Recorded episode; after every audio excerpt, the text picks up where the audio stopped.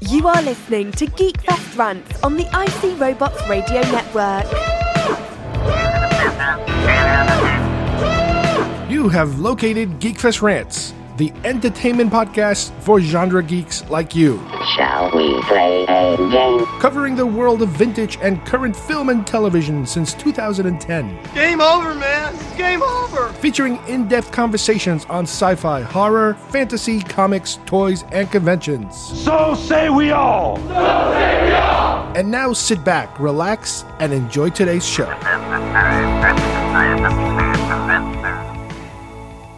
Beyond the darkness, beyond the human evolution, is Khan, a genetically superior tyrant. Exiled to a barren planet, banished by a starship commander he is destined to destroy. Left for dead, he has survived. I'll chase him moons of Nibia and round the Antares maelstrom and round perdition's flames before I give him up. There she is. There she is.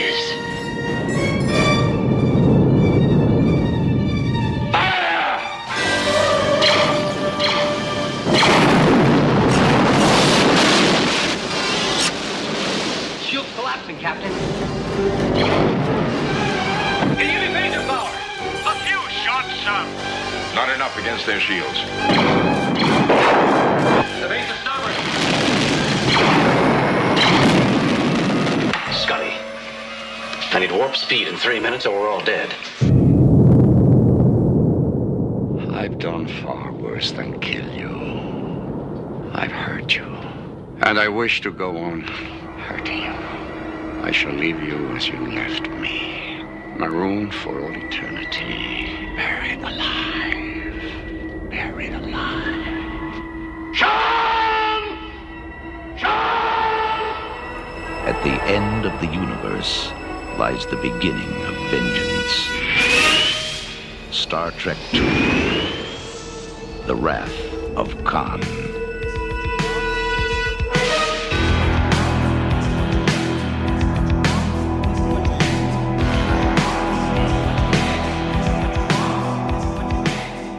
Hello, everybody, and welcome once again to Geekfest Rant. My name is Carlos Perone, and today we are starting off with an unusual subject the eugenics wars. If you guys remember Star Trek, this is what we're talking about. Not only the show itself, but how the uh, subject of gene manipulation and eugenics plays a role in science fiction shows like Star Trek and some other movies that we like. Plus, we're going to talk a little bit about the actual reality of eugenics, something that apparently happened a while back, and how it kind of led into some of these storylines that have been picked up primarily by science fiction material. Then we're going to do a little wrap up with Kyle of our television shows. We haven't talked television in a while, and we're going to kind of wrap up a whole bunch of shows we've been watching and even some older ones that we are finally finishing up on. And we're going to wrap things up today with some more Star Wars toys. This time around, we're talking about the 12 inch line.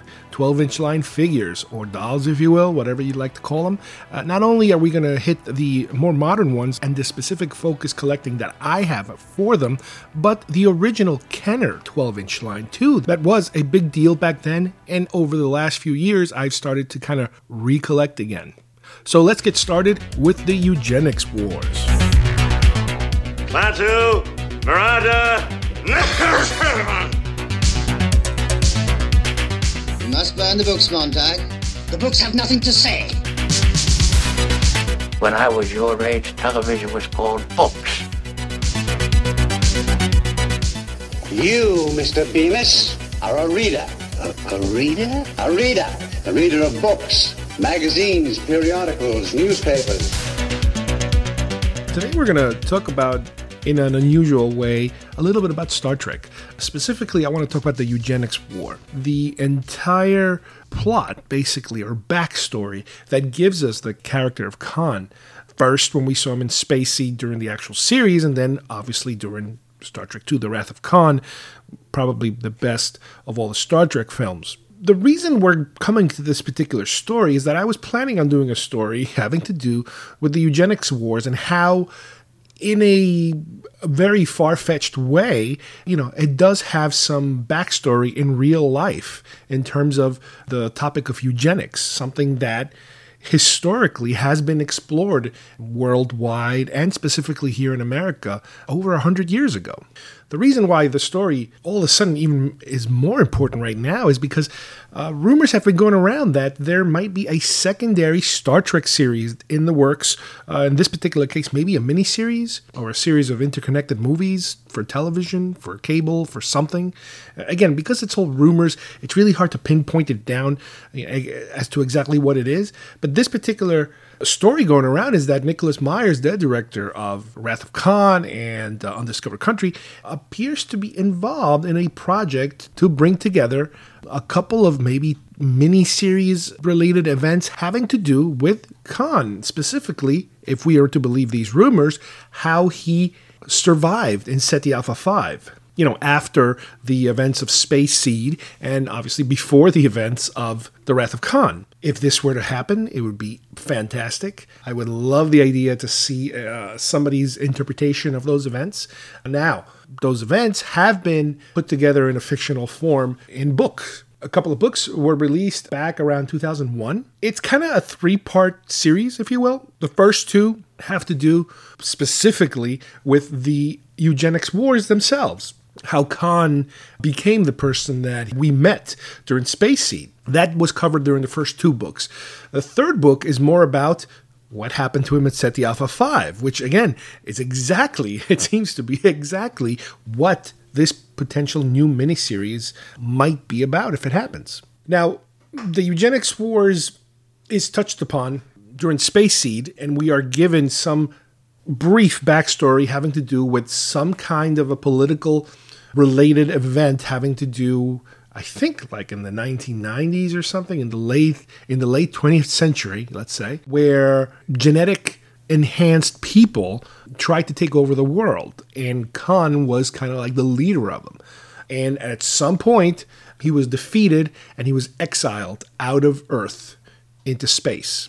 And that's how, you know, the, the crew of the Enterprise uh, runs into them during the Space Seed episode. Now, the books that I was just mentioning before, uh, the first one is called The Eugenics Wars, The Rise and Fall of Khan Noonien Singh. Obviously, that's, uh, that's Khan and it goes way deeper into the story in terms of you know we meet him as a child. We meet him as he's being you know kind of experimented on and enhanced. And he's there with a whole bunch of other children that seem to be growing up in these secret underground bases in different parts of the world.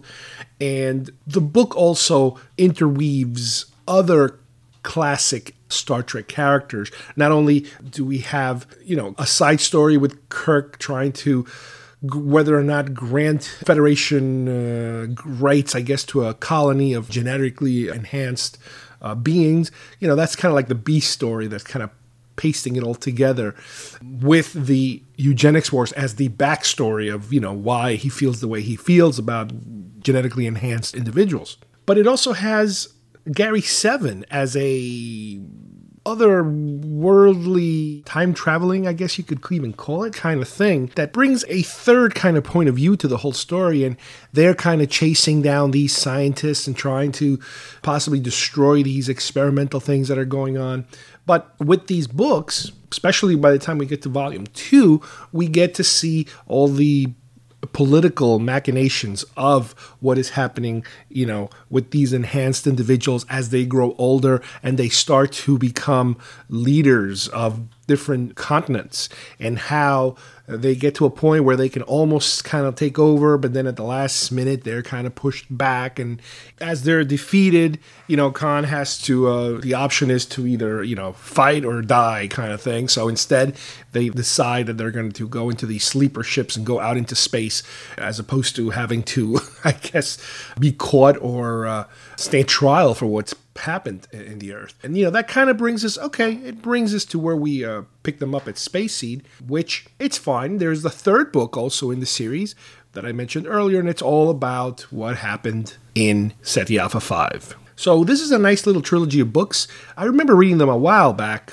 I still own them. The best thing about the books is the actual obviously fictional story. The thing that I didn't enjoy so much was trying to interweave so many regular Star Trek characters, even though they're not common characters. You know, the characters like Gary Seven and Roberta are not exactly, you know, ongoing characters, but they try to use them to continue this particular story or to kind of flesh it out. Now, what's really interesting is that one of the reasons why I got directed to kind of uh, doing a piece about this was because I started reading a book called Imbeciles, out of all names, by Adam Cohen.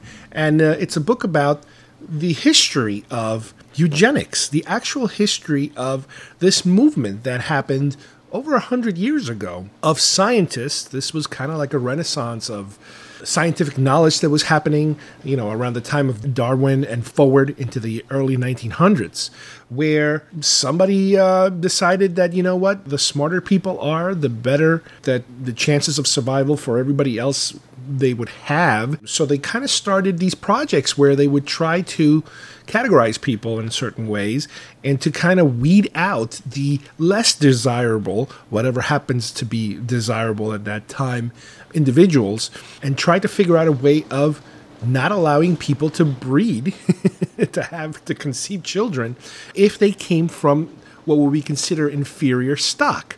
Now, granted, that kind of thinking, indirectly and directly, very directly, led also to what happened in Germany with the Nazis and the, you know, the whole master race uh, way of thinking. Eugenics was a huge thing with the Nazi Party and the rise of Hitler and the eventual extermination of so many people based on that criteria.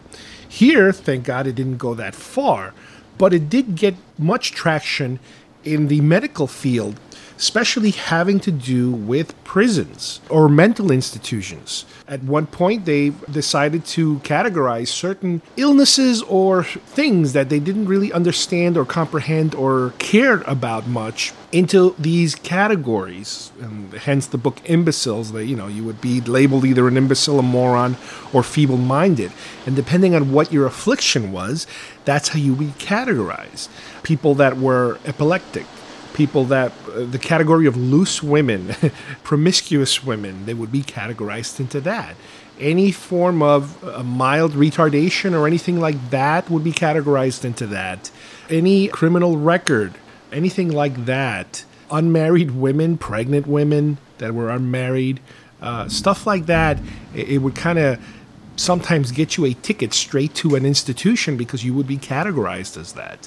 And what was happening is these groups of scientists, uh, very you know prominent at the time, some of them and politicians were instituting laws where they could start sterilizing people in the name of eugenics, in the name of sterilizing them so that they could not reproduce and create more of what was considered to be, you know, unacceptable, criminalistic, uh, drain on society type of individuals.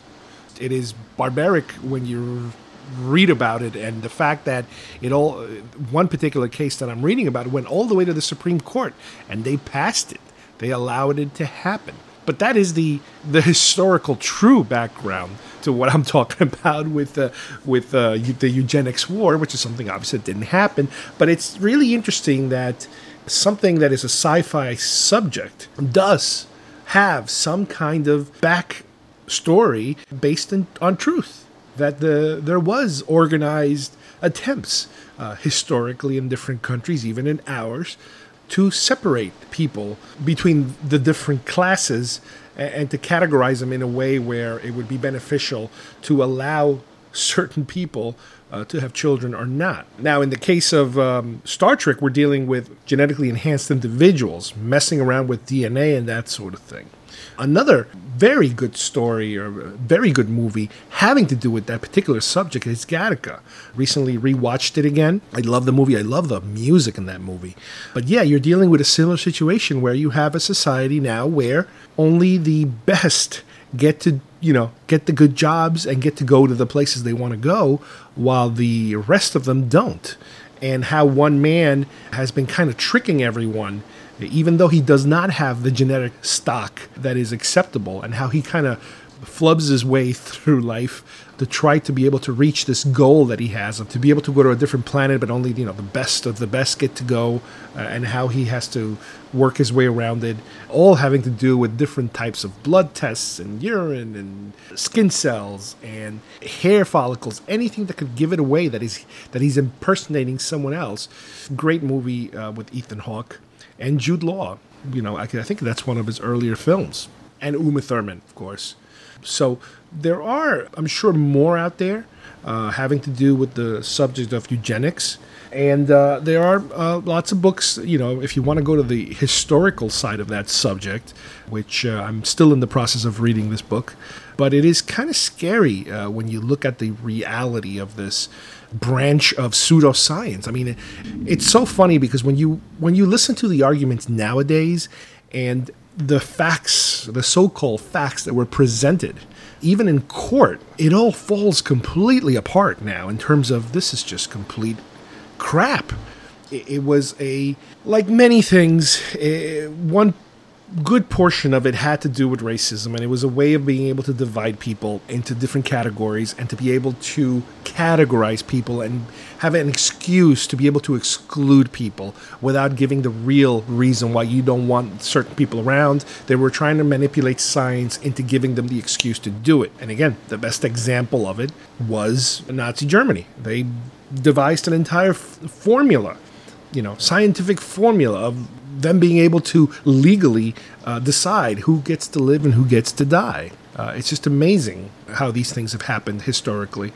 And nowadays, what's amazing, again, I was listening to a story recently on the news about how uh, they've been able now to pinpoint in genetic uh, research, you know, I think either before you're born or right as you're born, exactly what kind of traits or diseases you might or might not have. Uh, which is again, it's exactly what what Gattaca was all about: being able to the day you are born, be told what kind of baby you're going to have and what are his odds of succeeding at this, this, or that, and then being able to manipulate uh, pre-birth what traits you want your baby to have. And then if you take a chance of not pre-assembling these selections, you might end up with a baby that might have some kind of defect or a uh, disease, or maybe nothing at all, leaving it completely up to chance, like we kind of do now in a way. But it's funny how all these stories are kind of happening all at the same time. I would absolutely love to see a television series based on Khan living at Ceti Alpha 5. It would be very difficult. The, the biggest challenge, the, the most unbelievably hardest challenge for this series will be to cast somebody to play Khan. I know how difficult it was when they did it with Into Darkness, how much the fanboys uh, were outraged at who they chose and why they chose him, and the fact that they did have him play that character. Didn't bother me that much, really, but it would have to be something very different. And I would hope that if they do go forward with this, that it's something that they can go a little more public with, make this miniseries a little more accessible. I wouldn't mind it to be an HBO type of thing where it's a little more adultish, a little less kiddie-ish. And uh, the accessibility is the main factor here because we know we do have a new television show coming, Star Trek Discovery. That to me, I mean, I saw the trailer. It looks really interesting. I, I, I really wish I could see it, but I am not going to pay uh, extra money to watch it on um, CBS's own uh, streamable service. So I'm going to end up either waiting for some kind of DVD release to come out. I don't know. Six months later, a year later, or whatever, or uh, finding it through some nefarious means, which I have a feeling a lot of people are going to be doing that because you know uh, Star Trek is the more Star Trek the better. It's like Star Wars as far as I'm concerned. But yeah, this secondary show seems very interesting to me. There are possibilities of of creating this world. Really, really. Uh, would be an exciting opportunity, especially for all the Trekkies out there that are just dying for some new materials. The the, the films haven't been getting much traction lately. Uh, I haven't heard anything having to do with more films. Uh, so maybe they're just kind of changing gears now and concentrating on television now. Focus more on television. Then they might come back to films at a certain point. Again, the subject of eugenics is specifically having to do with Star Trek and you know the Star Trek history, the alternative history of Star Trek is something that's always fascinated me. Television is not the truth. Television is an amusement park. Television is a circus, a carnival, a traveling troupe of acrobats, storytellers, dancers, singers, jugglers, sideshow freaks, lion tamers, and football players. We're in the boredom killing business.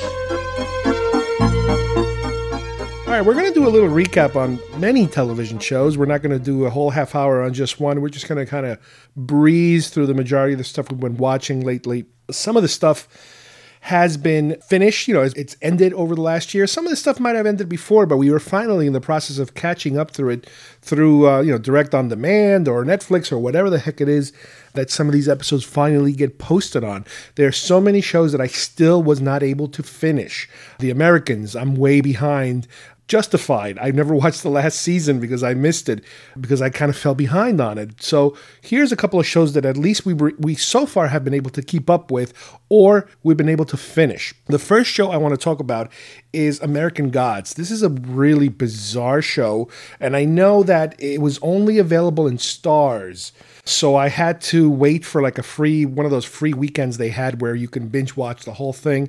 And that's more or less how I was able to do it. There was some kind of special 3 or 4 day trial and I was able to watch it and it was a great show. It was completely bizarre. Granted I've never read the Neil Gaiman books or any of the or any of his other books, but this is I kind of knew from the beginning already that this was going to be going in a completely different direction. It is a very adult ish kind of show. A lot of known actors are in it. Really difficult to categorize where you would put this show. It is so strange. It's just impossible. You cannot put it in anything. I don't know. It is such a fantastical world that you're living in where these different personification of what the American gods are. In other words, what is it that Americans more or less worship. and I'm not talking about a God. I'm talking about whether you're a very devoted to money, you're very devoted to entertainment, you know, whatever it is that makes you click, that you kind of center your entire life around. That's the characters in this show. It's really unusual how these new gods are fighting with older gods. And you see like the history of the world and how these gods get created. So so there's like a god of money and a god of television. There's a god like of entertainment. There's a god of uh, a corporate world. There's Oh, a wow. there's there's there's a god of spring. A god of you know the old gods. Uh, there's uh, I believe the lead character I think is Odin, which in theoretically it's really Thor's father if you follow the Avengers or anything like that. weird. So it's really weird. And they, the cool thing is that the show then takes you to different points in history, and they kind of show you how these gods become gods and how people start worshiping and focusing on certain aspects that become their point in their lives. It's really bizarre. It's un- it's an unexplainable show. You just have to watch it. It's it's very violent, a lot of sexual situation, you know, very R-rated, uh, adultish kind of stuff. Speaking of R-rated, adultish kind of stuff, let's talk about one we've both been watching which we haven't really finished because we the, the, the trial viewing, which was also I think Starz, uh, Yeah. Ash versus Evil Dead. We watched the first season when we first had it, I believe. Uh, we were I think we were downloading them or something like that. But then the second season rolled around. We don't have Starz, so we started doing the same piggyback, you know, marathon watching it just like I was watching American Gods. We started catching up with Ash. Ash is not the type of show that you really, oh my god, what what happens next you know ash is just it's it, it's candy you, just Yeah. got to sit there and it continues the story it's ridiculous it's it's more evil dead but this season they did something and we only got up what did we got up like We got up to like episodes? episode six or seven, I yeah think. we, but there's like only- ten episodes we're total. only about three quarters into it i'm only going to say they did a scene that's referred to as the morgue scene and it's the type of thing where it is so vile and disgusting and perfect for that subject matter that you just you're just hoping there's nobody around you watching it with you because people would just walk right out based on that sequence and and apparently he gets asked about it all the time yeah. Oh my god. Uh, I, I don't know if it's on YouTube because I don't even think you could put something like that on YouTube. No, that like they don't. Starz would have taken it down just because Starz Yeah, owns all that. I'm- I'm just- you can't put clips of anything on. Yeah, I'm a, I'm HBO amazed that even like that. Starz was willing to show that scene. But again, it's perfect for that show because it is Well, so yeah, those- it is like the most ridiculously horrific thing you can imagine for a comedy horror environment, especially if you're into Evil Dead films. It's perfect and it's it's disgusting at the same time. But uh, we have to wait now because, like I said, we lost. Unless we catch a another free preview weekend, maybe we can catch up on them. But Yeah. uh, at this point, we got to just wait for DVDs uh, because they eventually do put them out, even though they're exclusive to that channel. Just like Netflix puts out some of their shows, we're gonna have to wait. I think it's actually coming out pretty soon. I think it's, it's we're we're getting pretty close to it. Yeah, they're gonna have the third season too in October already or Yeah, September. so yeah. they- that's when they usually. I think the end of this month is when they started. They're going to start putting those out. Yeah. Now another show I want to talk about a little bit is Gotham, and I know Kyle is kind of falling off the wagon. I've been kind of keeping up with it anyway, and it's interesting. It's kind of you know it gets a little melodramatic at times, and what I enjoy about the show is that it's probably one of the most true to uh, how should we say this to the spirit of comic book over the top behavior. In other words, the characters are Yeah, cartoonish. They're not serious, super serious like Marvel type of characters. These guys they embody the person or the character that was drawn and you might be familiar with. You know, the penguin is over the top, the Riddler is over the top. They're all over the top bad guys, but they take it seriously. That's the thing. The, the show manages to kind of ride a line where they're completely serious about their roles and the cop aspect because remember, this is mainly a cop Yeah, show. it's it's not like in Avengers where they turn all their villains in like Earth-based villains into just te- like oh it's a terrorist. Like everybody's a terrorist. But in this it's they they're these crazy people and they get to be who they are in the comic. They just put them in a real life setting more like Right, they're not you as campy as the old, uh, you know, yeah 60s but you Batman. can still feel the campiness in but there is a, an edge to them where they are characters. They're such bad guy and characters. They're all everybody on that show is such a good actor. I Yeah, just they're- except for they're- maybe Bruce Wayne, but yeah. Well, it's funny you mentioned Bruce Wayne because I remember when the show first came out, they kept talking about how we are never going to see Batman. Never, never, never going to see Batman. Yeah. This is before Batman.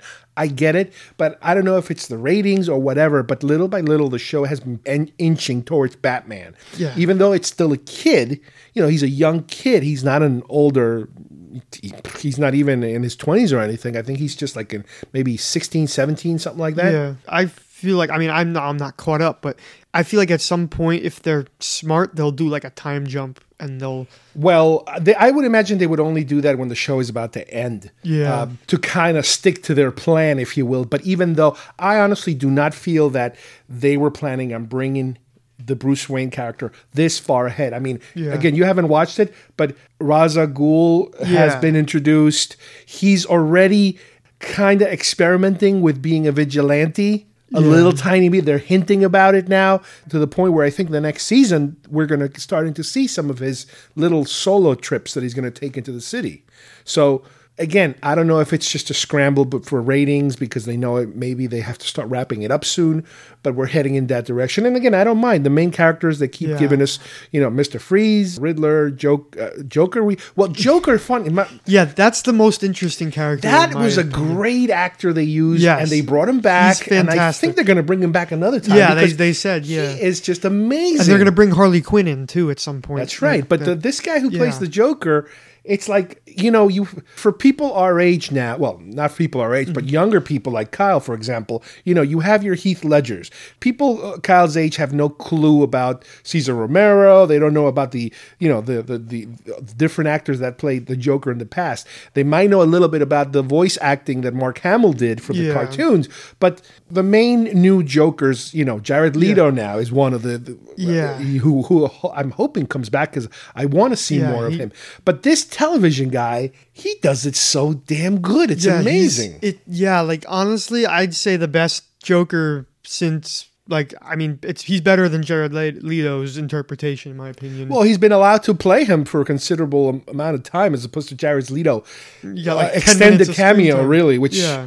which we didn't get much, but I wish we would have gotten more. So yeah, Gotham is one that I'll keep up with. I might not necessarily, and this goes uh, true for a lot of these shows that I watch. I might not be watching them as they are being presented. I might be catching up or you know on demand or anything like that and then i can catch up with Yeah. the show which is the best way for me to watch stuff because i just can't keep up with stuff any, anymore another show that i was watching and i kind of stopped because i just ran out of time i think or something like that and then kyle started watching preacher i saw the first season i believe all the way through i'm pretty sure Yeah. and now you s- then binged on the first and now you're what into the second Yeah, I'm fully caught up with Preacher right now. now had you read the comic at all I've heard of it before that I watched the show, but I never actually read it. But I'm thinking about maybe reading it eventually. because I haven't seen the second season yet, I keep hearing little bits and pieces about how this second season is more like where the comic should be. Yeah, that's as opposed to an introduction. Yeah, supposedly the the first season is supposed to be a prequel to the comic. Okay. And then the second season is about the characters literally searching for God, Which is what the comic is which about. is what the comic is about. Okay.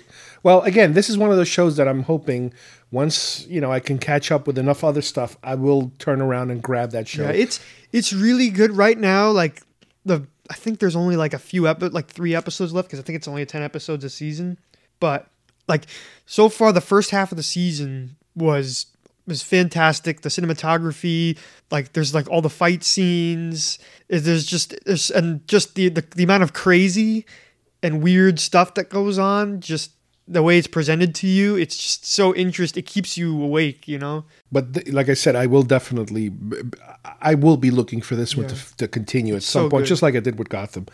Uh, another show that uh, only I watched for a couple of seasons now is The Leftovers, and HBO finally wrapped up the series, which was only I think maybe two seasons or three seasons. It was very short.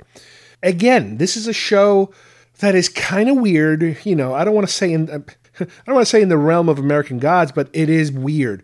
Granted, one of the creators of the show was Damon Lindelof of Lost fame. You know, the guy's an expert at throwing us in places that we have no clue where we're at. And the, the show's ongoing mystery of where, what was this? What happened? What was this all about? You know, the whole situation of people just disappearing, you know, and everybody having to deal with the grief afterwards of, of this small percentage of people that just disappeared overnight. I haven't read the book, and I think I'm going to read it because I'm hoping that the book will give me a little more answers. I think I'm going to be disappointed. But the show finally, you know, wrapped up and kind of gave you an answer, more or less. I would say maybe a well, it depends. It's one of these things where it's a 50% answer. You could be 50% right about what I think the answer meant, and I could be 50% wrong. So it's it, there are, there are no real de- definite answers as to what the heck was happening in this show. I would say if you like Lost, if you like the confusion, the theorizing aspects, the multiple stories, and even multiple timelines uh, at certain points of stories being told, this might be a good show for you. And it's only, like I said, I think it's about three seasons or two or something like that. So it's not like you have to make a major investment in, you know, 10 seasons or something like that. It's, it's such a head scratcher kind of adultish, but unfortunately, like I said, for me, it left me with questions similar to what happened with after you watched Lost. Now, Lost lasted way longer than this show, and it did leave us with a lot of questions, and so did this show. Well, one new show I'm watching that Kyle is not hopped on yet is The Mist. And I remember I really enjoyed the original film, the Frank Darabont's uh, Stephen King version that he did of The Mist. Uh, I remember clearly that how the book was different than the movie and how Darabont added this little thing at the end of the movie that completely flipped people out that King never had added. And I could have swore I read interviews where King said, yeah, that made it even so much more better, the twist ending that uh, Darabont added to it. And I mean, I don't know if they're ever going to get to that point in the show, but the show is a television series, which I guess it might get renewed. I'm not sure. I'm still I think maybe one more episode left or two more episodes, something like that. And it is pretty loyal to the story overall. However, they because it, the movie is only like a two hour movie or hour and a half or something, what they do here is they split up the action. The movie takes place inside a supermarket. This TV show takes place in two or three different locations where people are scattered in different places as this mist is kind of rolling through the town and creating all kinds of weird havoc. In the movie, it was more physical in terms of physical animals that these bizarre mutated bizarre animals were the ones that were grabbing people and hurting people and that sort of thing. But in the show, yes, you do have bizarre looking animals, but you also have supernatural events are taking place. Things that are kind of pseudo religious and almost like ghostish, and it has to do with your own psyche and your own experience. So they're doing a little something different here. But you do have that overall feeling, that kind of Walking Dead overall feeling that there's something really bad going on. You know, we know that the military has something to do with it because in the movie it starts the same way, and in the show it starts the same way. You know, you, you do have some connections, but like I say, they kind of spread the characters out. The different characters, and some of them are the same, some of them are different, but they spread them into different locations. So it's, I'm intrigued. I, I like what I've seen so far, and I think if Kyle watched it, he would probably be into it. Now, let's talk about two shows that we really didn't have a chance uh, to really go deep on them. Uh, these are the Netflix Marvel shows, the last two. I'm talking about Iron Fist and Luke Cage. Let's hit Luke Cage very briefly. What did you think of the season? Yeah, I thought it was very well done. The way that they interpreted the comic and the music too. I love the music. Yeah, what I like about Luke Cage is that you know when you compare him to Jessica Jones and Daredevil, is that here you're dealing primarily with a Marvel hero whose bad guys are normal humans, let's say. They're not super villains in terms of superpower villains. Granted, later in the season, they did put him up against a guy that has enhanced, like a, an enhanced suit or something that Yeah. he can. He's very strong to kind of ma- be able to match him. But the main bad guy, the main actor, the gangster, he was absolutely great. I, I loved him in and you know the whole progression of his character. He's kind of like a Scarface kind of character. Yeah, he's in. He's going to be in a lot of movies now. Oh, he was. He was nominated. in- I don't know yeah, if he won or not. he not. was nominated for like best supporting actor, I think, or something. Yeah, he I, he might have actually won. I'm not entirely sure. Now he's rumored for uh, Green Lantern, uh, John Stewart too. Jeez. But uh, it was cool how that character, you learn about how he was young and how he got involved in crime and how he became this top, you know, gangster. And the thing about Luke Cage is that, and this is something with superheroes, is that just like, let's say, uh, Daredevil and Jessica Jones, they're kind of keeping it local. In other words, these are not the type of superheroes, at least because they're in television, I guess, and they're focusing them in that manner as opposed to the Avengers on the television where they're fighting super beings from other planets and they're they're combining and going to different locations all over the world, all over the universe or whatever. These are local guys. And just like the other two, he is local to his particular area and how he seems to want to focus on what's happening in his town. And he seems to be kind of more interested in the low level crime. He's, you know, he's not a a going after the uh, you know the kingpin even you know even though the the lead gangster is this character is this actor who's uh, you know, like I said very good. But the the fact that they keep it local it's really cool. I like the actor. He's pretty good at it. We've already seen him before this because he did a an introduction during Jessica Jones so we kind of got a preview of him already. So now he's got his own thing. The second show that we watched was Iron Fist that came after Luke Cage.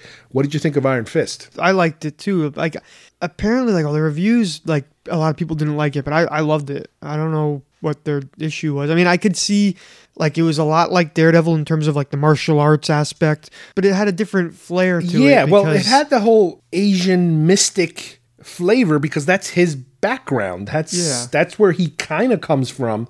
I absolutely lo- and again, I don't know why it is these shows the bad guys are just the actors are Yeah. super. I loved not the main bad guy, but the son of the main bad guy. Yeah. The guy was such a bastard and I loved him. He was so good at being Yeah. a creep and a it was just great seeing him, and, and you could tell this guy is going to get other jobs, and it's going to. I'm always going to be Yeah. comparing him now to this performance because Yeah, he was I so always, damn good. I always say he looks like that guy from SNL. The uh, yeah, Fred Armistead. Yeah, he looks like, little looks, like Fred He looks a lot like Fred Armisen. Like, is that Fred Armisen? I know, and he was really he's, he, his father was good. I mean, we've seen him before, and actually, we saw him. Uh, he was in saw Pirates. Of, yeah, he was in Pirates of the Caribbean. Right, he plays the British uh, guy, and he, half these guys are British, and you can't even tell because they give an interview, and all of a sudden they have a British accent. You're like, oh my Yeah. god, how do they do those accents? Yeah, the Daredevil's British. Yeah, and then the uh, Iron Fist, I think, is British too. Yeah, he's again his character is a little weird. He he's not like any other pre superhero or even superhero Yeah, character. he- he he's like- kind of goofy looking, and he acts goofy because he's kind of like uh, you know it's the fish uh, out of water thing where he comes back Yeah. to the city and he's not used to all these Yeah, more he- modern his, type of and things. his powers are linked to like mystical reasons, while the other characters are all either science experiments or accidents. Right. And this is definitely a guy that is more in the mystical side. You know, his even the bad guys, even though a lot of them are just like yakuza or or Chinese gangsters, Yeah, the there is hand. the whole thing about the hand. And the, same hand group that we met with Daredevil, they're deep deep deep in this one. Yeah, and the I mean, Madame Gao is in this, and she was in the first season of Daredevil too. Right.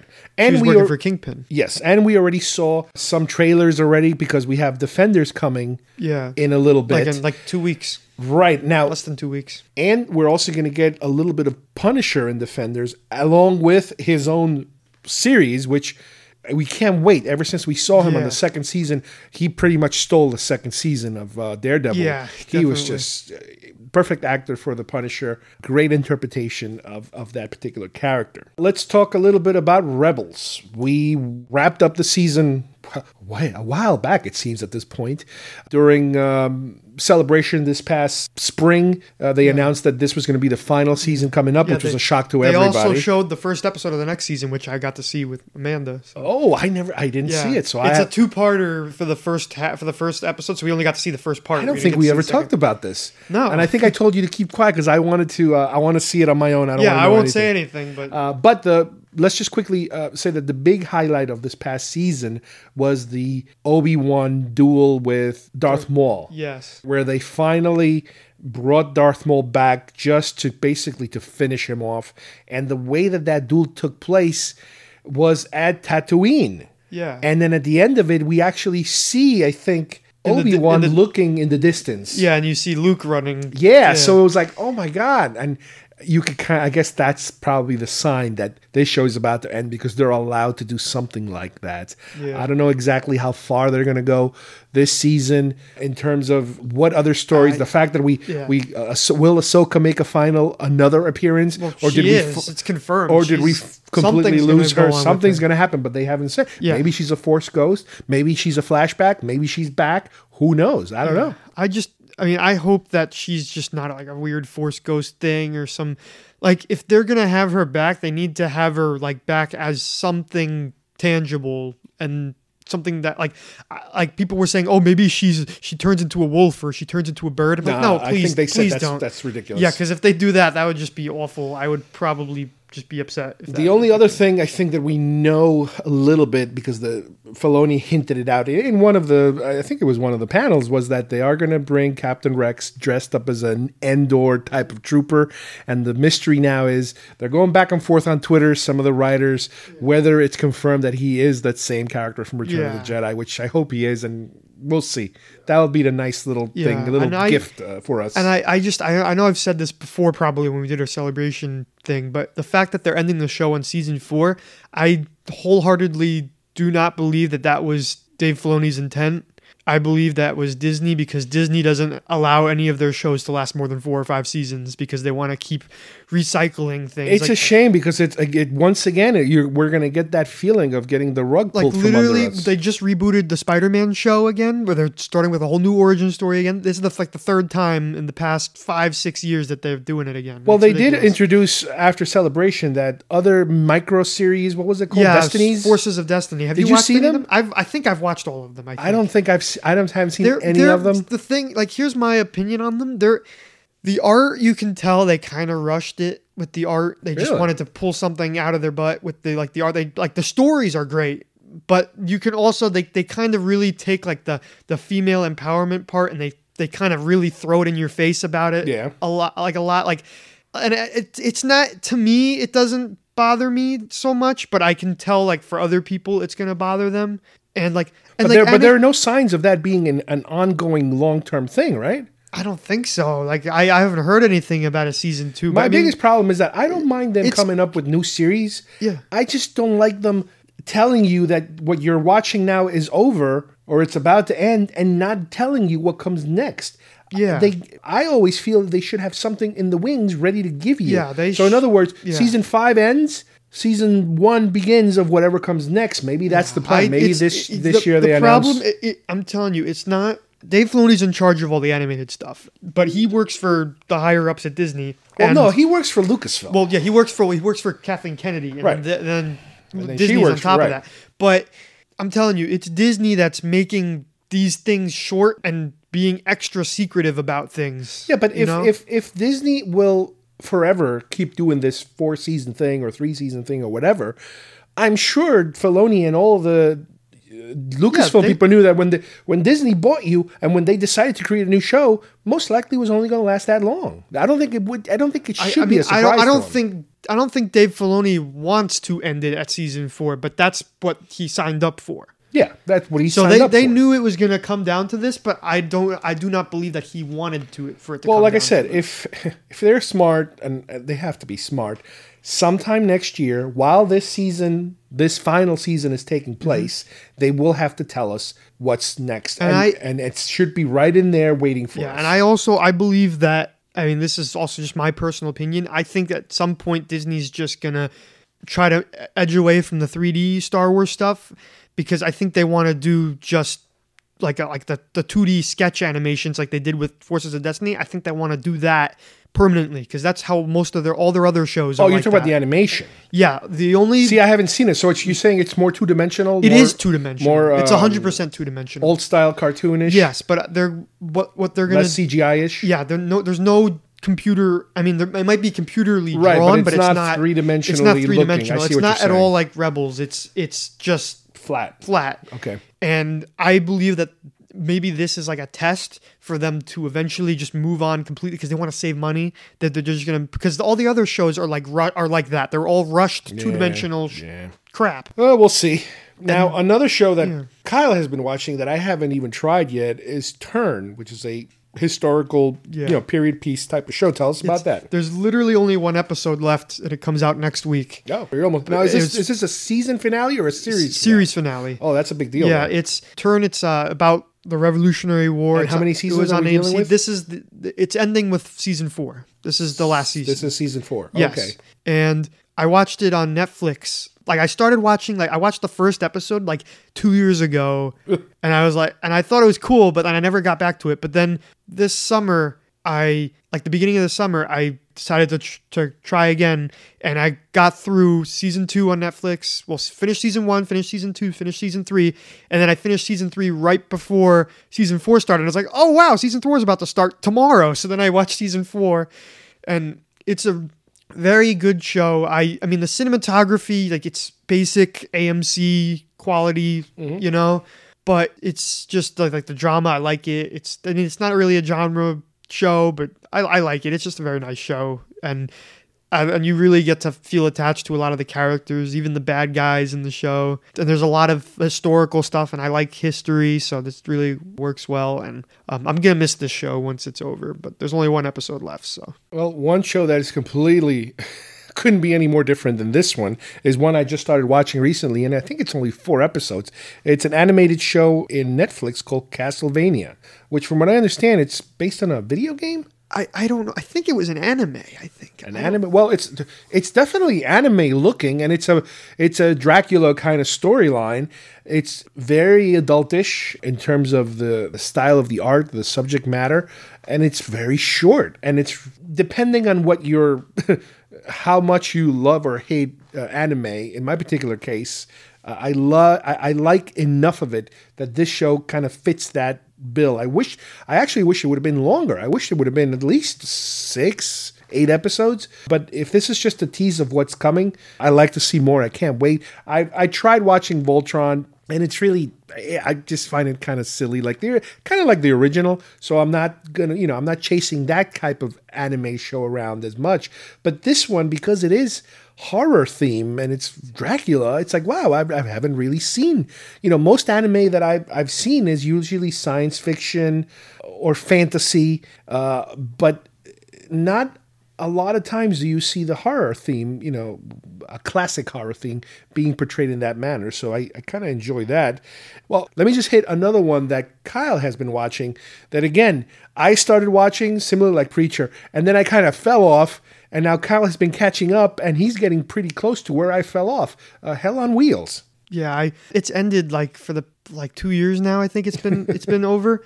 But I just finished season four today, so now I'm on the last season, which is season five. But I haven't started watching season five yet. But at first, like the first three seasons, I I really liked, and then season four, like the beginning of season four, it's just been it's just taken this like downward dump because they're just they're killing off most of the cast. They like literally there's only maybe three or four people that are left from the very beginning of the show, and. It, like I, at first I really liked it the drama and the history and stuff and I still like the history and the world building that they have there with like I mean even though it was an actual like area in in history Well, it's but, based on on somewhat of a history. yeah and I've read like also online some articles Yeah, I don't like, know how, how true some, those characters some of the are. some of the characters they're not actual people but like some of them are some of them aren't and then some of them are actually some of those characters are a mix of other characters from specific accounts of people that worked Right. on the railroad and they just mixed a couple of them together I remember I was I, I watched that show because it reminded me a little bit, or at least the the, the hopes what that was that it would be a little bit like uh, Deadwood. Deadwood's a show I used to watch on HBO. Wonderful Western series that HBO put together with Tom Olyphant from Justified, and he's the guy from uh, American Gods. Ian McShane, that's the name. Ian McShane. Those two were the leads, and those two have they still have great careers now, uh, but they played excellent Western characters. And I, I remember I that's how I started with this show. And it's funny because this show, the lead character, you were telling me the other day, he's now the lead character in Inhumans, and I'm like, and he's not even going to talk. Well, but all, it, to me, I couldn't tell because I'm looking at him and he doesn't have the beard. Yeah. but you could see those blue eyes, and I'm like, that guy looks. Yeah, like the way his mouth, Yeah, like his like- resting face. is well, you've never seen his it. face without a beard, and I'm like, part of his face looks familiar, but I can't place the Yeah. bottom of his face. but it's interesting that uh, we'll Yeah. see if that. I mean, if it's only one more season, again, this might be one of those shows, you know, on the shelf that I'll have to eventually catch up. Yeah, and have finish you? up. What? Where did you leave off? I don't even remember. You don't remember tell you the at all? I don't. It's been such a long time. well, yeah, season five is where I'm at now. So let's hit the last set of shows and let's hit them all together because they're kind of all interrelated. Let's talk about Flash, Arrow, and Legends. Yeah, Flash is great. Arrow has gotten better than like season four. The only good thing about season four, in my opinion, was Constantine in that one episode that he came back for, and then everything else was just kind of eh. But then this season, like literally every single episode that came from the beginning to end just got better and better and better and better. And I can't wait for season six now because they're gonna have Deathstroke's gonna be back because um, they they're finally bringing back and they're they're bringing back a lot more classic Green Arrow stuff. Like I feel like at some point maybe they'll give him the goatee like he does in the comics. And yeah, Flash next season they're not gonna have a speedster villain this time. It's gonna be the Thinker, I think his name is. Uh, so I, I don't really know anything about him, so this should be interesting to see. And then Legends of Tomorrow, they're I mean, Legends of Tomorrow. Honestly, it's it's it's it's total garbage. But I just I like I like I like it's it's just it's fun. It's like it's like it's like with Ash. It's candy. It's just superhero candy. It's you know? comfort food. Yeah, but It's it- going to Cracker Barrel. Next season, it's the Cracker Barrel of television shows. It's just the because they keep breaking their own time rules, and honestly, I don't care. I just it's fun watching superheroes beat up things. But like, there's rumors. It's not really rumors. The the actual people on the show are trying to get Constantine to come. into Yeah, I saw season. it. I saw that they're And- still trying. And if they're if they if they can do pull that off, that will just oh. Man. And it's funny because you know that is not going to save the show. That is not going to make the show any better. No, but it would just but be there awesome. are fans like yourself who are just dying to like see that. literally this show is is basically for like they anything that they that didn't they can't put on Arrow or else it would screw up the story. Throw it over there. because Legends of Tomorrow every episode is like a completely different episode, so they can just like toss whatever they wanted. Like literally, they took all the villains that were like killed off Oh, and they put them as the villains for Legends of Tomorrow last season. It's like the bonus round. They for had all of them. Reverse Flash, Malcolm Merlyn, and um, Damien Darhk all working together as the Legion of Doom. Yeah. But now they're making a new Legion of Doom with Damien Darhk again, w- but with their own, with more. Ma- it was like a magical ones because the next Well- season's gonna be about magic. You know, so Yeah, I wish we had uh, more information uh, or any information on Supergirl because I started watching it. I was Yeah. enjoying it, uh, but I kind of lost track of it, and Kyle also lost track. yeah, they so ju- apparently really like push- the last uh, the last episode they had they had Zod and Superman. Yeah, But I just the thing is like like part of me wants to just go and watch it. I mean, not now because summer's almost over. I'm going to college. I'm not gonna have that much time to binge watch that stuff. But like, part of me like they, they had Cyborg Superman where they literally just glued on a piece of metal onto onto the guy that plays the military dude, Yeah, not and Superman. that's- that's what happens. They swap bodies, and I'm like, what the heck is that? perfectly and, normal. And then Red Tornado looked like a freaking Power Ranger villain, and it was just dis- yeah, I remember disgusting. that. That was that was weird. Now, before we finish, let's just do a quick drive by. At uh, Walking Dead and, and Fear the Walking Dead. We're still in the midst of the Negan years, I guess. It feels like years. I, It's like the Nixon years, but the Negan years. Eh, I, I I imagine that come next season we might see at some point the the end of Negan and moving on to whoever is the next best biggest bad guy. I enjoyed the uh, the different tribes kind of coming together and fighting each other and and trying to form alliances. I enjoyed that, but the show is the show is suffering. Obviously, I think we're still recovering from the Glenn incident from the from the previous season, I think. And they did tease us with a new trailer that's coming, you know, in October, you know, when the show returns. And we saw this what they call the old man Rick with Rick in a bed with a huge Santa Claus beard on him or something, which Yeah. don't tell me what it means. I, am sure you I- already know. I don't know. I mean, I kind of think I know. But Well, don't not 100% talk. Let's not either. talk I won't about say it. anything. But And Fear Walking Dead is another show that I kept up with just for the hell of it. Really, Kyle kind of gave up, but he jumped on a little bit. yeah, I, I might. He hopped in and out a little because it's just It's enter- It's you know okay. We'll see where it goes. because Uh, like, like the critics are saying like now that it's really good. it had some really interesting what should we call them turn twists and turns you know uh, the, the current season uh, the, we're in a mid-season actually right now I Yeah, think. yeah, there's- it kind of comes ended with a in, uh, uh, it was a it was this whole like militia group you know they were living out uh, even before the apocalypse they were living out by themselves and now they're like perfectly uh, suited for this kind of world but they were fighting like native american tribes. They were fighting over the same land. So it was it almost had this western feel to it because they were trying to kind of position the characters in that manner so yeah, I don't mind. I mean, uh, when things are slow, you know, on the weekends, uh, there's not much going on except for Game of Thrones. That you know, I've been religiously watching that show. And I absolutely love it, and that show requires an entire. Uh, to me, Game of Thrones is like Harry Potter. I really can't fully talk about it because there's so much about it that I forget. There's so many characters. there's so many plots.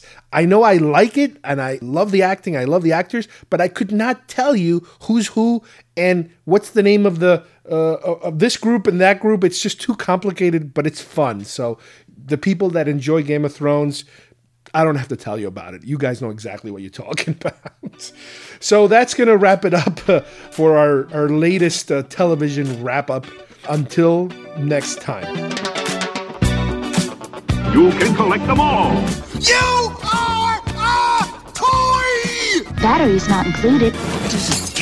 Get those wonderful toys. Details on specially marked packages at participating stores. Is that the Six Million Dollar Man's boss? It's Oscar Goldman. Why do you have that? That's worth a lot of money. That's much more valuable than Steve Austin. Action figures each sold separately. Hi, I'm Chucky, and I'm your friend to the end. Some assembly required. All your favorite Star Wars heroes and villains. I have three of each one to display, one to open, and one just in case.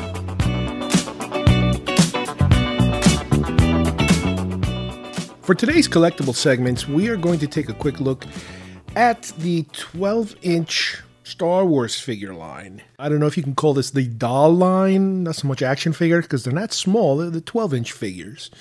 These are highly articulated figures, and the manner in which I started collecting them and the manner in which I'm going to talk about them is kind of in reverse.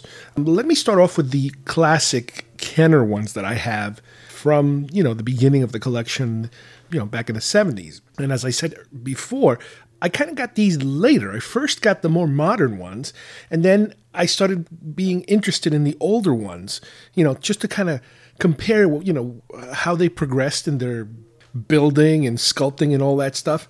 And initially, I believe I partly started with a C3PO of the modern ones, but that kind of led me to want to have an original C3PO, you know, a uh, 77 C3PO. Again, I'm not sure if they exactly came out in 77 or not.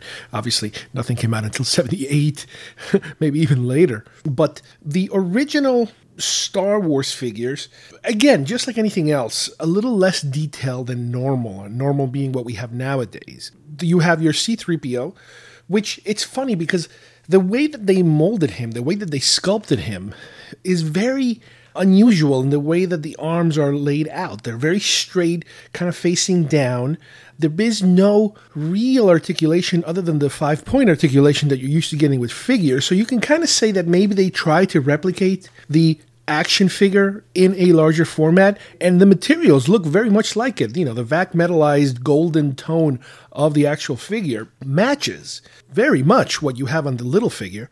The only thing is that the hands and the arms don't seem to be in as much of an articulated pose as you have with the smaller figure.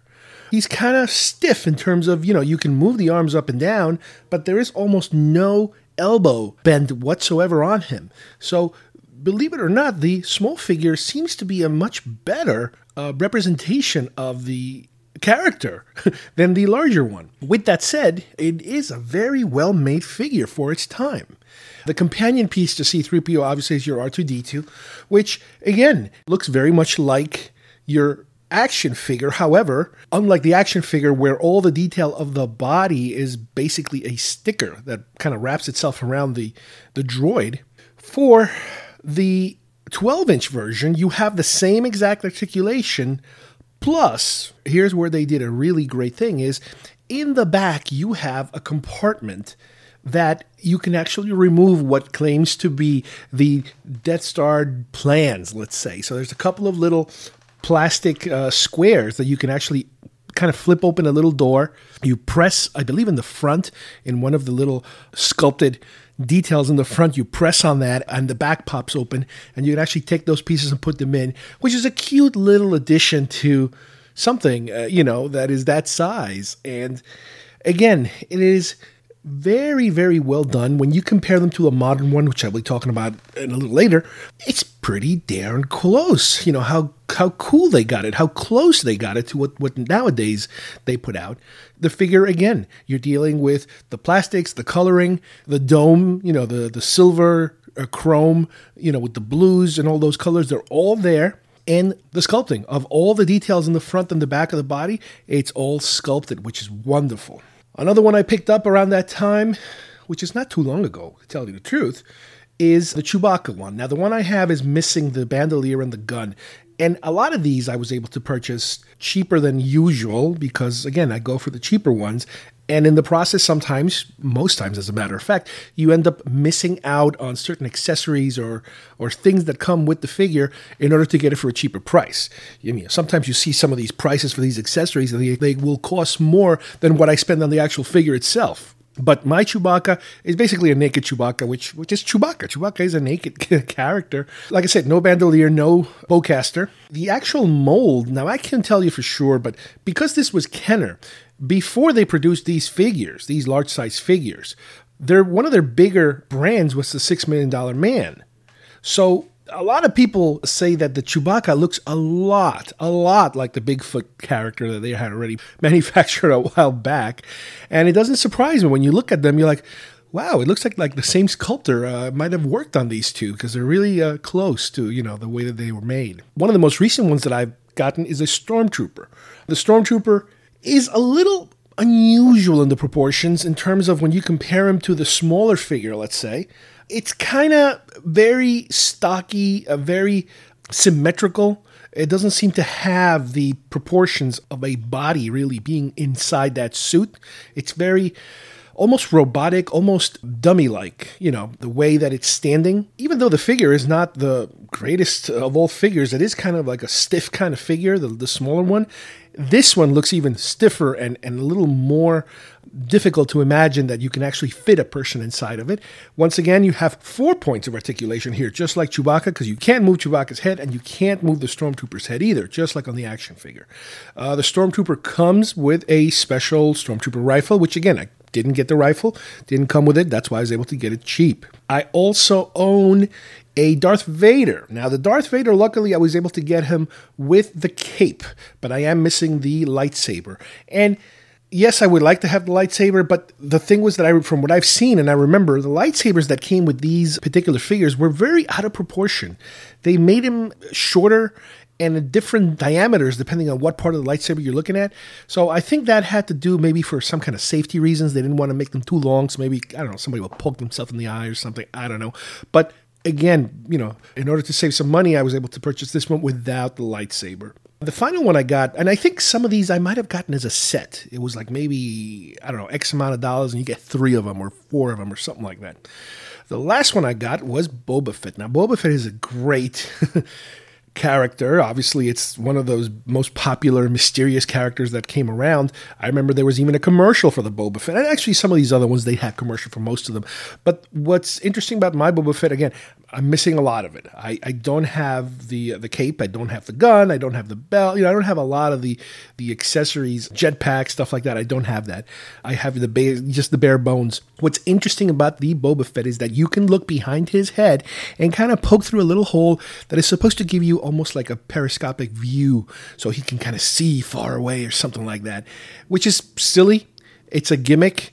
And again, like Chewbacca, I believe it's a leftover feature from the $6 million man. The $6 million man line had a feature where a certain $6 million man figure, you could look in the back of his head and you could kind of replicate his bionic sight by looking through the back of his head, through the front of his head, you know, through some kind of little miniature telescope. You're supposed to be able to see far away. I couldn't tell you if that worked or not. This one, it's kind of silly, but again, it's leftovers basically. And this is the figure that out of all the ones that I have of the original ones, this is the one that I'm probably missing the most parts out of them. I don't have any of the human figures. I don't have the Leia, the Luke, or the Han.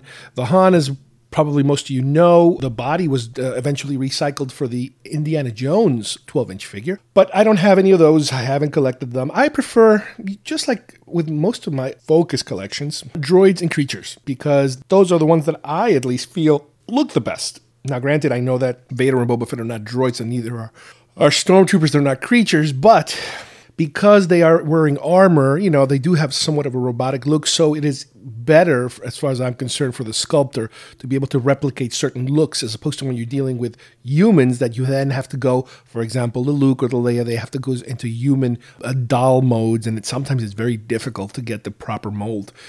Luke and Leia are okay molds. Han Solo is excellent. They did an amazing job with Han Solo with his likeness, as far as I'm concerned, but I don't have him. I also don't have the Jawa, which is one that maybe one day I'll get because it is a kind of cool looking figure. Uh, I know that it, uh, again, accessories uh, might be difficult to look at the gun. Hopefully, it would have the robe because it does have the exterior cloth robe, I believe. And the final one they put out for The Empire Strikes Back is the IG 88, which I believe is one of the hardest ones to find. Again, I never owned that one. Very hard to find, very expensive, very rare, but I never got around finding those. Now, those are the originals. Those are the classic ones that I go hunting every now and then for, you know, the missing ones, see what's out there, hopefully to find a bargain sometime. But as I explained earlier, the way that I started collecting these was by first collecting the modern ones. And at one point, I remember my focus collection, and everything is about focus collection. Unless you're a completist and you just get everything that moves and walks, you have to become a focus collector because that's the only way that you can narrow down the expense, the storage, the display, you know, just the time to look for these things. And at one point, I remember I was buying a lot of 12 inch troopers, Imperial uniformed troopers. So I remember I had, uh, you know, stormtrooper, sand trooper, TIE fighter pilot, you name it. If it had a uniform, especially the original trilogy, I would try to get it. But at the same time, I was also collecting droids. I was focusing my collection also on droids. Now, as the troopers kind of started dwindling down and I stopped collecting those, I continued with droids. And droids, they are so well made. The sculpting is just fantastic. The uh, features are great. Let's start with your basic R2D2 and C3PO. C3PO for the modern version, and I'm talking about the 90s when you know when the, the line picked up again and they started going crazy with with the Star Wars line. This is before the prequels. They put out a ton of really well made 12 inch figures. The C3PO, like I said before, you know when comparing them to Kenner the Hasbro version of C3PO is really, really good. He has a certain angular portions of his hands, of his arm, his neck, even his legs, also. The way that they are adjustable. And again, keep in mind we're dealing with five points here. We're still in the five point mode you know, of articulation, and it works perfectly. You can pose him in a way that he looks like it's just like a shot from the movie. You know, you could kind of picture him doing a certain, you know, these certain movements. Uh, that is perfect. So I believe they actually at one point might have made a C3PO whose eyes light up. I think that might have been the only variation out there, you know, and at first when they first started coming out with these. With R2D2, they made a lot of them. they made a ton of them. There's your regular R2D2. Now, what was cool about R2D2s in this modern wave, this Hasbro wave, was they actually gave him the third leg, this third leg that was missing for so many years. Granted, you could get a third leg in Kenner when you bought the Droid Factory. you could you could actually assemble your own R2D2 and insert that third leg in order to be able to properly display him, like he sometimes you know rolls around. Well, here in the 12 inch mode, all these astromech droids, and we'll talk about the different ones, they all have that capability of being able to pull out that third leg. So you have an R2D2 that is just plain and simple R2D2. There's one where you press a button and his red eye lights up. There's one that has all these little compartments where you have all the attachments, all the accessories that he has, the little cutting blade, the little lightning zap thing that he zaps the Ewoks with, the tool that makes him interact with the Death Star computer. You know, all those little accessories, they made one like that. They made another one that is supposed to be kind of like a dirty R2D2. Uh, and dirty, I mean, he's not disgusting. He is more like uh, full of dirt, basically. He's dirty. Kind of Dagobah ish dirty, or maybe even Endor ish dirty. Kind of dirt on, you know, on the bottom part of his body. Now, in, around the same time, they put out a R5D4, which is great. Again, another astromech with a third leg. Not any accessories attached to him, but he does have that little antenna that, you know, he has. So that was kind of cool. Around the time that the um, prequel started coming out, they put out a green astromech. And this is from Phantom Menace when all those astromechs are being blown off the hull of uh, Princess Amidala's ship and you know they're all being blown off. And then the last one is r2 that survives that whole thing. Well one of them is that green one i believe. And they made him again looks wonderful. They made an excellent job. Again it's just, it's basically the same art. They just repainted you know it's no big deal. They also made a few smaller droids that they're a little more hard to find because they usually came with a set of something else. So in other words you would buy a you know, a 12 inch figure and it would come with a little accessory of, of, an extra droid. Well, some of these extra droids include the mouse droid. I got one of the little mouse droids. It is in proportion to the rest of them. Not much to go around in terms of features. It's basically a little mouse droid. It's got little little wheels on the bottom so you can kind of roll it around. Uh, you also have the torture droid. He also came with a, another one of these 12 inch ones. It is unusual because there's no way really of mounting him to be able to put him somewhere. So I actually had to create a, a special display with a little stick so he kind of hovers high, which is what he's supposed to be doing, flying. Around the time of the special editions, they also created another one of these Imperial droids that is kind of hovering above the shoulder of the Sand Trooper while they're interrogating Luke and Ben. They made that one too. And again, I had to create a little special thing for him. And I believe they also made a from Phantom Menace, uh, I think it's supposed to be kind of like a cleaning droid, which is kind of similar to the mouse droid, just a little bigger, and it looks like a little yellow taxi cab. Uh, I believe he might have came with a Anakin figure. But those are the, uh, the, you know, when we're dealing with astromechs. Now, the good thing is that they also made protocol droids, another tall-ish type of droids. For Phantom Menace, they did TC-14. Uh, TC-14 is basically the same as a C-3PO, mold, except it has some, uh, it's all silver, chrome silver, looks gorgeous. And it has an additional feature of where you can press the button and the thing talks. The eyes light up just like it did in the movie. It has some of the lines from the movie. So that's a wonderful, wonderful addition to the figure that they were able to encapsulate all these miniature electronics so you can actually have extra features. The other one they did for Phantom Menace is the what I guess it could be referred to as the naked C3PO, which is C3PO before he has all his coverings and he's just basically wires, wires, and servos and that sort of thing. That one also has a lot of lines that it delivers. But one of the biggest problems with that particular 12 inch figure is that because it does have way more articulation than the other ones. It has knees and I believe it might even have elbow articulations. And because the frame is much thinner, and because you have so much articulation, it's a little more difficult to keep him upright. There's too much possible articulation that might give up on you and the figure will fall. The other problem is that in the back of the chest area, on his back, there's a box where you can kind of hold you know the batteries that you need and because this particular one has very big interchangeable batteries. And that is another thing that gives the character a little more weight and makes it even more difficult to balance and pose because the, the, it's being you know it's being pushed backwards by these batteries. So that's one that's always difficult to pose. I ended up like sitting him down you know displaying him in certain manners. But again the technology was so well that they were able to put all these electronics inside and make him talk and his eyes light up and all that stuff. Now going a little backwards into the more of the uh, Hasbro line, even before the Phantom Menace came out, they came out with the what would be considered to be the Death Star droid. Now let's remember the Death Star droid is a confusing title for an action figure because in the Kenner line, the Death Star droid is a silver, somewhat bug-like head looking droid and the picture they used is the picture of the droid that is sitting inside the Jawa transport vehicle that is just sitting there, and he's kind of silverish. Problem is that that is not the Death Star droid that you see in the movie in the Death Star. I know they made some kind of backstory that well maybe he was part of the Death Star and they he was discarded or blah blah blah whatever. They try to retcon something out of it, but I believe when you say Death Star droid, you're talking about a droid that looks just like that one, but he's all black, like, like dark gray and black, and that is the real Death Star droid that we see walking through the Death Star as Luke and Han are kind of escorting Chewbacca to the prison area. That's the one they made as a 12 inch figure at one point. Looks fantastic. The, the sculpt is beautiful. It doesn't have that chromy, shiny gold or silver that C3PO has, but it has a similar body sculpt.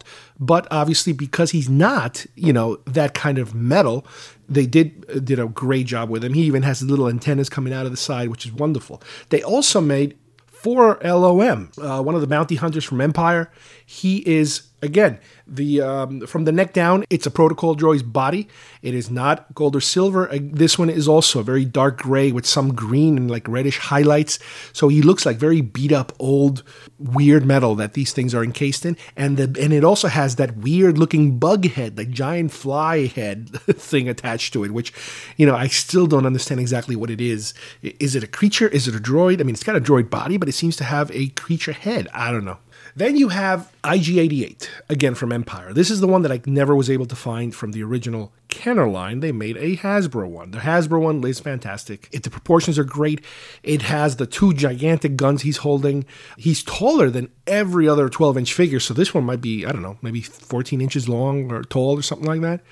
And it also has this extra ability that is a little troublesome because again trying to stand him up sometimes it's a little difficult. The legs extend so that you can adjust to his height to make him a little more closer to the rest of the 12 inches or you can fully make them go up. You know his knees kind of get encased inside the rest of his legs so you can slide him up or slide him down a little bit to make him a little taller a little shorter. He's a great figure but again because of the height and because of the weight and the awkwardness of the figure itself, sometimes it's a little hard to keep him straight and not have him kind of go into short mode because of that. The other one, the final one of the larger ones, and this one is no, just like IG88, is not a protocol droid, is a General Grievous one they made, which was probably one of the last ones when it came to this size figures.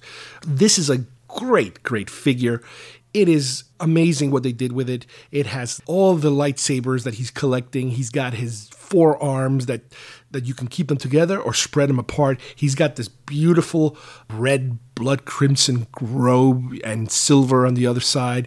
He's got the the hook talon feet. The legs are completely super articulated. It is just a, a, fantastic representation of that character in that size. Unfortunately, yeah, because he is so incredibly skinny and thin, articulated, it is nearly impossible to keep him upright. What I had is one of those doll holders, those metal holders that you can kind of put a little thing around the neck area or under the arms to keep him. So you can do that. This way you can pose him in whichever way you want to pose him, and the whole thing doesn't just collapse on you. So it's kind of cool.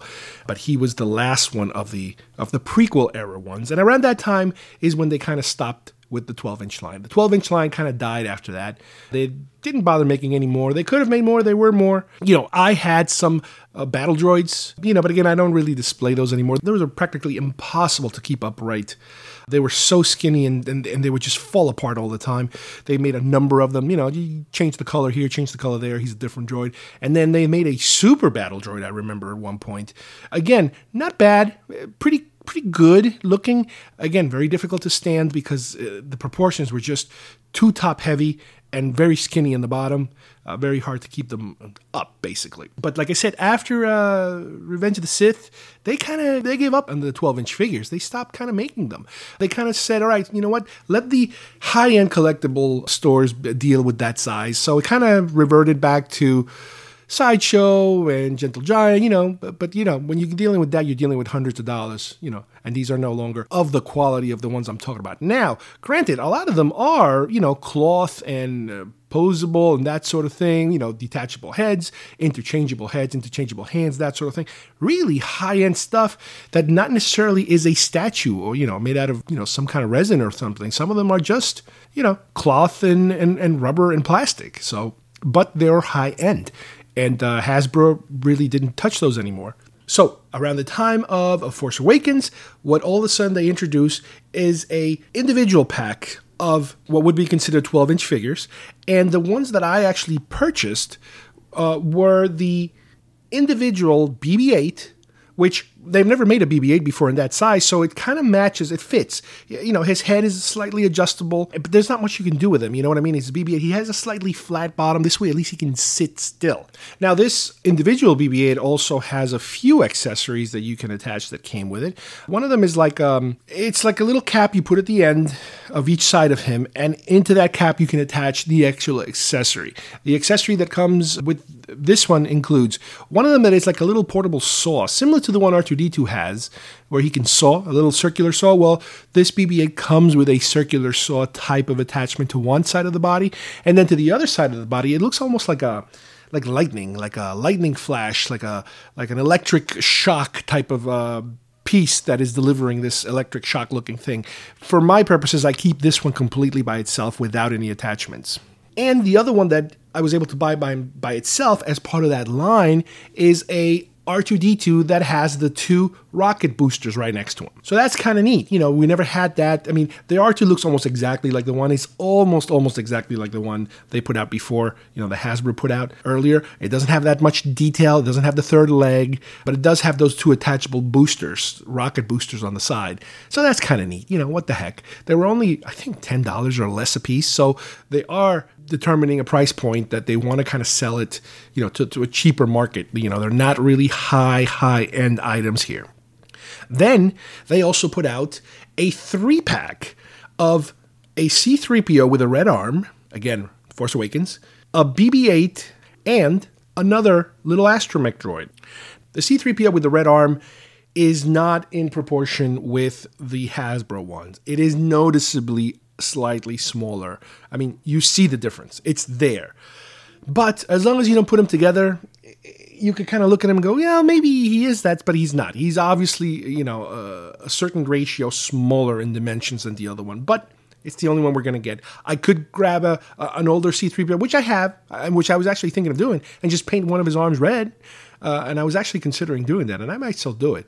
But no, I got that one instead. But the primary reason I got him was not for C3PO. I got him because of the astromech, the other extra droid that came with it. I believe the name, let's see, RO4LO. Uh, that is the uh, the actual designation for him. Uh, I believe he might have been part of the resistance. He's about seven inches tall. Instead of the R5D4 head and instead of the R2D2 dome head, he has that slightly more triangular head. If you kind of remember the, the you know the different heads, this is finally, uh, you know, wow, an actual figure that I haven't seen before, an actual representation of an astromech. It kind of works in terms of when you put him with the rest of those R2s and R5D4s, etc. It falls into that category. It kind of looks that way. Again, he doesn't have that third leg, which is a shame, but uh, everything else is almost exactly the way it should be. The detail is not 100% there. I would say it's maybe 90% there. It's a black and white type of coloring. Nothing fancy, but it works and it, it's really cool. You do get another BB 8. Now, the BB 8 in this set does come with a couple of little accessories that you can put on, and that is the um, hard to really describe what would be arms. Let's think think about the BB 8 and where it has arms, which doesn't have arms, but off to the sides, you can kind of put these additional round clips on either side that has these attachable accessories, kind of like a tool, like a like a I don't know if it's a gun or a welding torch or something like that that you can attach to some of the sides. So it gives him a little extra stuff to wear. And that's kind of neat in terms of, well, at least he's not a bare bones BB 8. Well, two more quick ones I want to mention that I almost forgot is in the droids line, if you will, as part of the Phantom Menace, they had also released pit droids in different combinations and different forms. And these are kind of cute. There are multiple ones, different colors, like I said, and uh, you can kind of scatter them along your collection so they kind of look good there. They do have, unfortunately, the same issue as the battle droids. They're kind of top heavy, very skinny, skinny legs, uh, so they're kind of a little bit difficult to keep up and standing. They are super articulated to the point where you can have them sitting down on the floor, and they kind of look, they're a little funny looking because they were kind of humorous in the film. And the other one I also like to kind of throw in there with droids, and it's just kind of like to to add a little garnish to your dish is a Jawa. I did mention earlier that I do not own a Kenner 12 inch Jawa, but I do have a Hasbro one. And it is gorgeous. Little, beautiful, little, funny little creature that when you have, like I said, a lot of droids, you put him in the middle and it looks like he's at a toy store, you know, shopping. They, they look fantastic when you throw a couple Jawas in the mix. Anyway, this is, you know, your basic collection that if you're into the uh, the droid side of the 12 inch figures, you know this is what you got to uh, deal with. If if that is how you're focusing your collection. I don't know if they'll continue with them. Uh, I know that they made a K2SO for Rogue One, but as of now, I've only seen them being sold as part of another Target exclusive that comes with I don't know six or seven other of these uh, figures, and I just don't want to pay the price. Uh, you know, I'm only looking for one. I'm not paying for six other ones. So until I can find it by itself, you know, I'm not going to bother with it. But it looks like they're continuing with this 12 inch line. And unfortunately, you know, it's not great, but because it's the only thing that's out there in that size, I am going to continue, you know, looking for them. If they come up, if they're good quality, you know, I will try to try to possibly get some of these. Well, that's going to kind of wrap things up for today's episode. I'd like to thank Kyle for joining me today. And I'd like to thank you guys, as usual, for listening. Please join us again next week when we're going to have a couple more of these crazy subjects to talk about.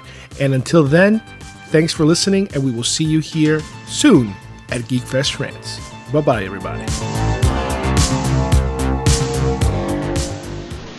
I'm after the Death Star plans. Kenner's Star Wars large size action figures sold separately with movable arms and legs. C3PO, R2D2, Han Solo and the Stormtrooper. You'll never find the plan, Stormtrooper. You can push R2D2's secret button to open his hidden compartment. Plans are safe and the Stormtrooper's gone. Thanks, Han. I didn't get this medal for nothing. Large size Stormtrooper, R2D2, C3PO, Han Solo, each sold separately from Kenner. If you would like to subscribe to our show, send us messages, or see video links to some of the topics we talked about today, please visit our homepage at geekfestrants.com or our YouTube channel, Facebook page, or iTunes at Geekfest Rants. I don't know what we're yelling about! Geekfest Rants is produced by Carlos Perone, copyright 2017.